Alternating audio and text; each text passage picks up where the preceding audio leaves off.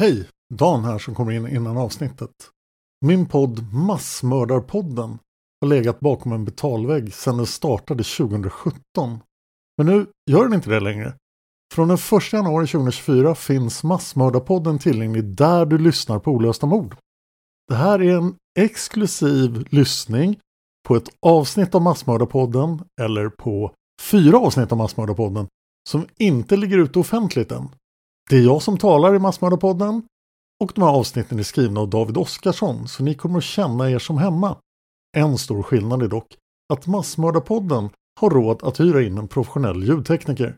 Det är Emil Drugge och det är han som gjort ljudet i de här avsnitten. Så jag hoppas ni gillar yoghurtmorden.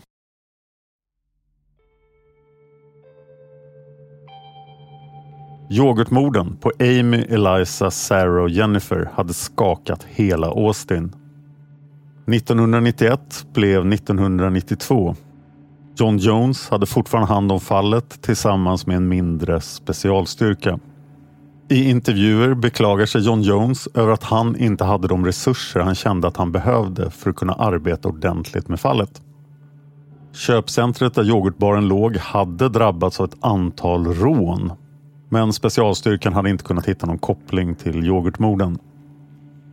Under våren 1992 kopplades FBI in för att hjälpa Austin-polisen med gärningsmannaprofilering. Och det här är vad FBI kom fram till. Punkt 1. Mer än en person var involverad i massmordet och en av dessa har en dominant personlighet. 2. Förövarna är förmodligen vita och i åldersgruppen sena tonåren till mitten av 20-årsåldern. 3. Förövaren med den dominanta personligheten slutförde förmodligen inte high school. Under sin skolgång har han antagligen ansetts vara underpresterande med betyg under snittet. Han ogillar disciplin och har förmodligen haft disciplinproblem med både sin skolas anställda och sina föräldrar. Han har en explosiv personlighet och blir lätt arg, speciellt i samband med alkohol eller drogintag. Han är en impulsiv person som agerar utan att begrunda konsekvenserna av sina handlingar. Han väljer bara att ge sig in i handgemäng om han har övertaget från början. Han skulle inte konfrontera någon vuxen utan sina vänner närvarande. Är antagligen arbetslös eller har ett jobb som inte fordrar särskilda kunskaper. Har förmodligen en lång historik av olika arbeten. Är inte en pålitligt anställd och har hög frånvaro på sina olika jobb. Han befinner sig i beroendeställning till någon äldre person, möjligen en förälder. Han har spenderat mycket tid i området där I can't believe it's yoghurt-lokalen ligger. Han är bekant med gatorna och butikerna i området. Förmodligen bor han i närheten. Han har gissningsvis en brottshistorik. Han kan ha varit våldsam mot kvinnor och han kan möjligtvis leta efter yngre kvinnor som är mindre kapabla och självständiga än vad han själv är. Han känner ingen ånger efter att ha dödat offren men han befinner sig i ett tillstånd av rädsla för att åka fast. Han är väldigt angelägen om sina vänners lojalitet och oroar sig över att de ska känna ånger. Det är antagligen dålig stämning i den bekantskapskrets som utgörs av förövarna då allas oro för att åka fast växer för varje dag som går. Paranoia har antagligen uppstått. De umgås frekvent för att kunna hålla koll på varandra. Situationen kan urarta på ett våldsamt sätt. Och det är två punkter till i gärningsmannaprofilen. Punkt 4. Direkt efter att ha lämnat brottsplatsen har förövarna begett sig till en säker plats för att tvätta sig och byta kläder. Och detta trots att brottsplatsen inte indikerar att de rimligtvis är täckta av särskilt mycket blod. Punkt 5. Förövarna kan ha återvänt till området för att spana på polisen och brandmännen. De kan också ha lämnat staden. De kan ha uteblivit på några av sina arbetsplatser. Alla som arbetade med det här fallet var överens om att FBIs gärningsmannaprofil förmodligen stämde rätt bra. Men till hur stor hjälp var den egentligen? Ni som har lyssnat på Seriemördarpodden Premiums avsnitt om Ronald Dominic kanske minns att det gjordes en gärningsmannaprofil även i det fallet. Man misstänkte att det rörde sig om en vit, underpresterande och outbildad man. Och den stämde. Men den var till föga hjälp för målgruppen var ju otroligt stor. Den ringade inte direkt in någon eller ens några. Beskrivningen stämmer på tusentals människor och samma gäller gärningsmannaprofilen för yoghurtmorden. I februari 1992 upplät ett skyltföretag 12 stycken gigantiska reklamskyltar till utredningen. Skyltarna låg längs Austins olika motorvägar. Alla skyltarna försågs nu med information om fallet. Det var bilder på de fyra unga flickorna som hade mördats och en belöning på 25 000 dollar till den som kunde hjälpa polisen med information som ledde till ett gripande. Det motsvarar ungefär 425 000 svenska kronor i dagens pengavärde. Skyltarna var även försedda med telefonnummer till en tipslinje. Och Den här tipslinjen skulle innebära många samtal, varav ytterst få var intressanta. Och Det är så det brukar gå när man vill ha in tips från allmänheten. Det kommer väldigt många toksamtal. En sak som framförallt rapporterades var citat misstänkta personer som ägnade sig åt magi och det okulta och satanism. Everybody in your crew identifies as either Big Mac Burger, McNuggets or McCrispy Sandwich. But you're the filet fish Sandwich all day. That crispy fish, that savory tartar sauce, that melty cheese, that pillowy bun. Yeah, you get it. Every time. And if you love the filet of fish, right now you can catch two of the classics you love for just $6. Limited time only. Price and participation may vary. Cannot be combined with any other offer. Single item at regular price. Ba da ba ba ba. Precis som ni lyssnare säkert anar var dessa personer inga mindre än Austins alternativa ungdomar. Det vill säga gothare, rockare, punkare och så vidare. Trots att Austins motto ju var “Keep it weird” uppstod en smärre moralpanik riktad mot stadens alternativa ungdomsscen. John Jones har berättat att han följde upp hela 230 telefonsamtal som handlade om det här. I vissa fall handlar det om någon som faktiskt hade tagit på sig morden och med stolthet nämnt en massa gräsliga detaljer om vad som skulle ha skett för att chocka eller imponera på vänner och bekanta. Men inte ett enda av de här 230 tipsen ledde till någonting med någon slags substans. Ofta förekom detaljer som inte alls stämde med vad som hade hänt på platsen. Till exempel uppgiften att förövaren skulle ha hällt yoghurt i offrens slidor. De gånger det gick så långt att någon ung person togs in för förhör så kom det snabbt fram att allting bara hade varit ett dåligt skämt. Moralpaniken blev inte någonting annat än en återvändsgränd för utredningen. Men de flesta tipsen kollades upp. En anledning till det var att polisen inte hade särskilt mycket annat att gå på. Men moralpanik löser sällan brott. Många av er lyssnare är säkert bekanta med uttrycket satanic panic som ofta används för att beskriva kristna konservativa amerikaners rädsla för och villighet att peka ut unga djävulsdyrkare i olika brottsfall. Och det finns ganska många sådana brottsfall. Ett av de mest kända är kanske West Memphis 3.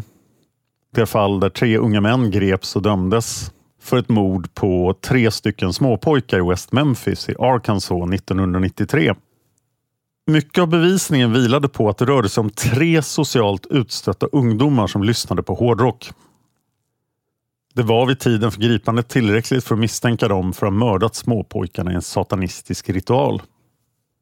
Alla tre släpptes 2011 men det är en annan historia som vi ska berätta i antingen min podd Olösta mord eller min podd Mördarpodden. För det var inte ett massmord eller ett seriemord. Nu tillbaka till yoghurtmorden. I april 1992 kom det upp ytterligare 20 stora skyltar längs vägarna i Austin utöver de första 12. Informationen på de nya skyltarna var samma som tidigare. Men belöningen hade nu fyrdubblats till 100 000 dollar. Månad efter månad gick men ingenting intressant dök upp. Förrän oktober 92. Då skedde de första gripandena. Två stycken anhållanden av tyngd och betydelse. Men för att kunna berätta om dem så måste vi först backa bandet lite. Den 17 november 1991, lite mindre än en månad innan yoghurtmorden, kidnappades en kvinna utanför en hårdrocksklubb i Austin kallad för The Cavity Club. Kvinnan våldtogs av tre män under pistolhot och sen kastades hon ut ur bilen i San Antonio. Hon blev svårt skadad men hon var vid liv. De tre misstänkta för det här brottet var mexikanerna Alberto Jiménez Cortés, kallad för Trollkaren. Ricardo Hernández kallad för Stora Tänder. Och Porfirio Villa Saavedra, även känd som Terminatorn. Trollkaren, Stora Tänder och Terminatorn var medlemmar i ett kriminellt motorcykelgäng som kallades för Merdas Punks. Och varför är detta intressant för yoghurtmorden? Då det var flera vittnen som tyckte sig ha sett misstänkta latinamerikaner i närheten av yoghurtbaren hade en fantombild av en av de här männen tecknats. Observationen hade gjorts på dagen innan massmordet och under kvällen. Fantombilden visades i olika tv-inslag om yoghurtmorden och då började det förstås ringa i tipstelefonen. Flera av samtalen identifierade fantombilden som just trollkaren Alberto Cortés. Trollkaren var redan av både amerikansk och mexikansk polis misstänkt för en grov våldtäkt. Och detta gjorde honom och hans kumpaner synnerligen intressanta som misstänkta även för yoghurtmorden. Den 22 oktober 1992 greps trollkaren och Terminatorn i Mexiko. I ett kort mexikanskt tv-inslag erkände sig Terminatorn skyldig till yoghurtmorden utan omsvep när han fördes till häktet i Mexico City. De fyra mördade flickornas föräldrar blev förstås väldigt intresserade när det här gripandet kablades ut i media. John Jones kontaktade föräldrarna och bad dem att inte hoppas på för mycket. De två mexikanska männen var gripna och de var misstänkta men än så länge hade inget bevisats. Redan samma kväll gick mexikansk tv ut och bekräftade att Terminatorn hade våldtagit, bundit och sen skjutit de fyra amerikanska flickorna i yoghurtbaren. Den amerikanska polisen var inte riktigt lika övertygad. Delar av utredningen begav sig till Mexico City för att förhöra trollkaren och Terminatorn om yoghurtmorden. Förhöret inleddes i princip med att de båda mexikanerna nickade bekräftande och sa citat Visst, det var vi som mördade de där tjejerna på den där glassbaren. Och vi skar upp dem. Vi skar upp deras armar, deras bröst och deras könsorgan. Och så band vi dem i rep också. Utredarna frågade hur många flickor det var. Men trollkarlen och Terminatorn blev osäkra. Var det tre flickor? Eller var det fyra? De kunde inte riktigt komma ihåg det. Det stod ganska snart klart för den amerikanska polisen att trollkaren och Terminatorn inte var massmördarna som de letade efter. Tre dagar senare drog Terminatorn tillbaka sitt erkännande och förklarade att både han och trollkaren hade torterats under tiden de transporterades till Mexico City. De mexikanska polismännen hade sagt åt dem att erkänna yoghurtmorden Trollkaren Cortés och Terminatorn Saavedra friades från alla misstankar om inblandning i yoghurtmorden. Men de dömdes och fängslades för kidnappningsvåldtäkten utanför Cavity Club. Den tredje mannen som skulle ha varit med, Stora Tänder, Ricardo Hernandez, greps aldrig och varken den mexikanska eller amerikanska polisen fick någonsin tag på honom. För Austin-polisen hade hela historien med trollkaren varit ytterligare en lång invecklad återvändsgränd. Den 10 maj 1993 blir specialstyrkan som arbetar med yoghurtmorden upplöst. Anledningarna är inte officiellt uttalade men det rör sig garanterat om polisbyråkrati. Styrkan skulle officiellt få vara kvar men i praktiken innebar det att John Jones nu fick arbeta ensam med hela fallet. Och John mådde vid det här laget inte alls bra. Han hade dykt så djupt i fallet att hans äktenskap och hans familjeliv hade blivit lidande. Han drabbades av posttraumatisk stress. Han fick symptom som lättretlighet, sömnsvårigheter, återkommande mardrömmar, stress, ångest inför händelser som påminde honom om yoghurt, koncentrationssvårigheter samt en ständigt tilltagande känsla av att driva längre och längre bort från sina nära och kära. Och samtidigt hade han blivit mer involverad i de anhörigas privatliv än vad en polis kanske bör vara. Han hade rent utav blivit god vän med den 13-åriga Amy Ayers pappa Bob Ayer som han gick på baseballmatcher med. Och faktum var att det var just Bob Ayers som fick John Jones att inse att han var illa ute. När han en dag sa till John Hur är det med dig? Du ser inte ut att må så bra. Och John Jones har aldrig kunnat släppa att det var en anhörig till ett mordoffer som sa det till honom.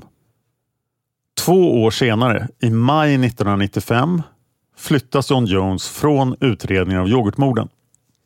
Han hamnar istället på avdelningen för barnmisshandel. Och detta hände mot hans vilja. Han ville fortsätta arbeta med yoghurtmorden men på halvtid. Han blev lovad att han skulle få fortsätta med visst arbete rörande fallet som konsult men att en ny huvudansvarig skulle utses och tillsättas. Och John Jones var inte alls nöjd över detta.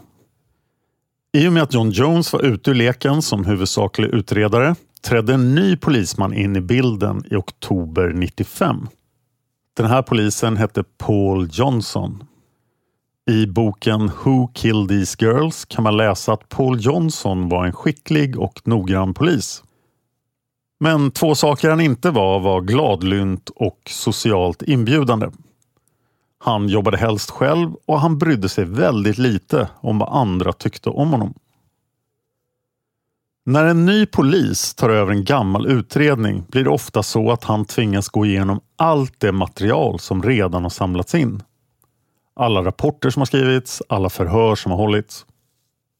Syftet är förstås att försöka hitta någonting som den tidigare utredningen har missat. För man vet ju vid det laget att den tidigare utredningen har missat någonting, för de har inte löst fallet. Paul Johnson hade ett berg av information framför sig. Bland John Jones papper fanns 5000 olika dokument. Paul skulle gå igenom datafil efter datafil och pappersdrave efter pappersdrave i hela två år innan han upptäckte någonting. Året var då 1997, sex år efter massmordet, när John hittade ett papper. På det pappret fanns det ett namn från den tidigare utredningen. Pappret handlade om en man som hette Morris Pierce. Morris Pierce var en 22-årig man som 1991 hade varit 16 år gammal. Han hade redan dagen efter yoghurtmorden, alltså den 7 december 91, gripits tillsammans med tre av sina vänner för att ha stulit en bil i Austin. Dessa tre vänner var Michael James Scott, 23, Robert Burns Springsteen Jr, 22 och Forrest Wellborn, 21. Samtliga av dessa fyra män kommer från och med nu oftast refereras med deras efternamn. Scott hade varit 17 vid tiden för morden, Springsteen 16 och Wellborn bara 15 år gammal. Men hur såg kopplingen mellan de här unga männens bilstöld och yoghurtmorden egentligen ut? Bilstölden i sig hade ingenting konkret med yoghurtmorden att göra. Men denna sorts kriminell aktivitet hade gjort det intressant för polisen att kolla upp ungdomarna. Och bara åtta dagar efter massmordet greps Morris Pierce för att ha burit runt på en laddad pistol i sin byxlinning. Gripandet skedde när Pierce gick runt i ett köpcentrum. När han tillfrågades varför han hade en laddad pistol i sin byxlinning svarade han bara citat. Varför inte? Kul grej! Morris Pierce och hans tre vänner var typiska Austin slackers. De drack öl, rökte marijuana och hängde mest runt utan några som helst ambitioner.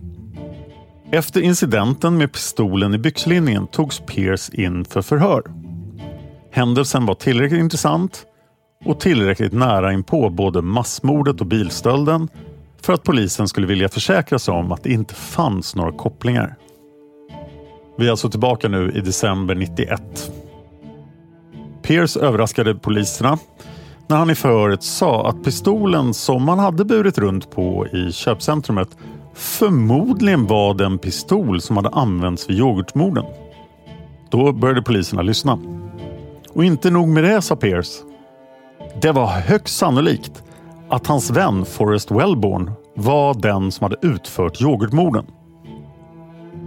Kvällen den 6 december, alltså mordkvällen, hade Pierce och Wellborn, enligt Pierce, umgåtts med en grupp skinheads vid en plats som kallades för Svampen.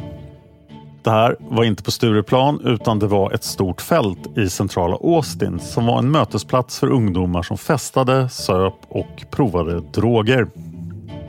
Enligt Pierce hade Wellborn lånat pistolen av honom och sen lämnat honom och svampen i sällskap med skinheads för att återvända senare på natten. Då hade pistolen avfyrats sex gånger. Pierce hade också noterat att Wellborn hade haft ett rivmärke på halsen samt att Wellborn hade luktat hårspray. Vi vet inte exakt hur många skott som sköts under massmordet. Men vi vet att det var minst fem skott. Alla flickor var skjutna varsin gång och Amy hade skjutits en gång extra. Poliserna var nu riktigt intresserade. Kunde doften av hårspray indikera att Wellborn hade anlagt branden på yoghurtbaren med just hårspray? Polisen som var ansvarig för förhöret med Pierce var en polis som hette Hector Polanco. Polanco var en respekterad polis. Han var känd för att han inte hade ett endaste ouppklarat fall bakom sig. Det här berodde dock inte på att Polanco var en perfekt polis. Däremot berodde det på att han ofta använde mindre ortodoxa förhörsmetoder. Polanco beslöt att Pierce skulle förses med en dold mikrofon och sen möta Wellborn, prata med honom och få Wellborn att erkänna att han var skyldig till yoghurtmorden på den här hemliga inspelningen. Den här planen sattes i verket men det blev tyvärr otvivelaktigt uppenbart att Wellborn inte verkade förstå vad Pierce pratade om. Skulle han ha mördat några tjejer på I can't believe it's yoghurt? Knappast. Vad var det här för konstigt skämt? Det kom senare fram att Pierce av rädsla och oro hade skylt yoghurtmorden på sin vän för att ge polisen någonting och samtidigt hålla sin egen rygg fri. Och Det var allt som hände 91. Det var här Morris Pierce-spåret slutade. Jag finns på X, på Instagram och på Youtube. Följ mig gärna där. Jag heter Dan Hörning. Så lätt att hitta. Tack till Trippnaha för låten Immune. Och tack till dig för att du lyssnar på Olösta mord.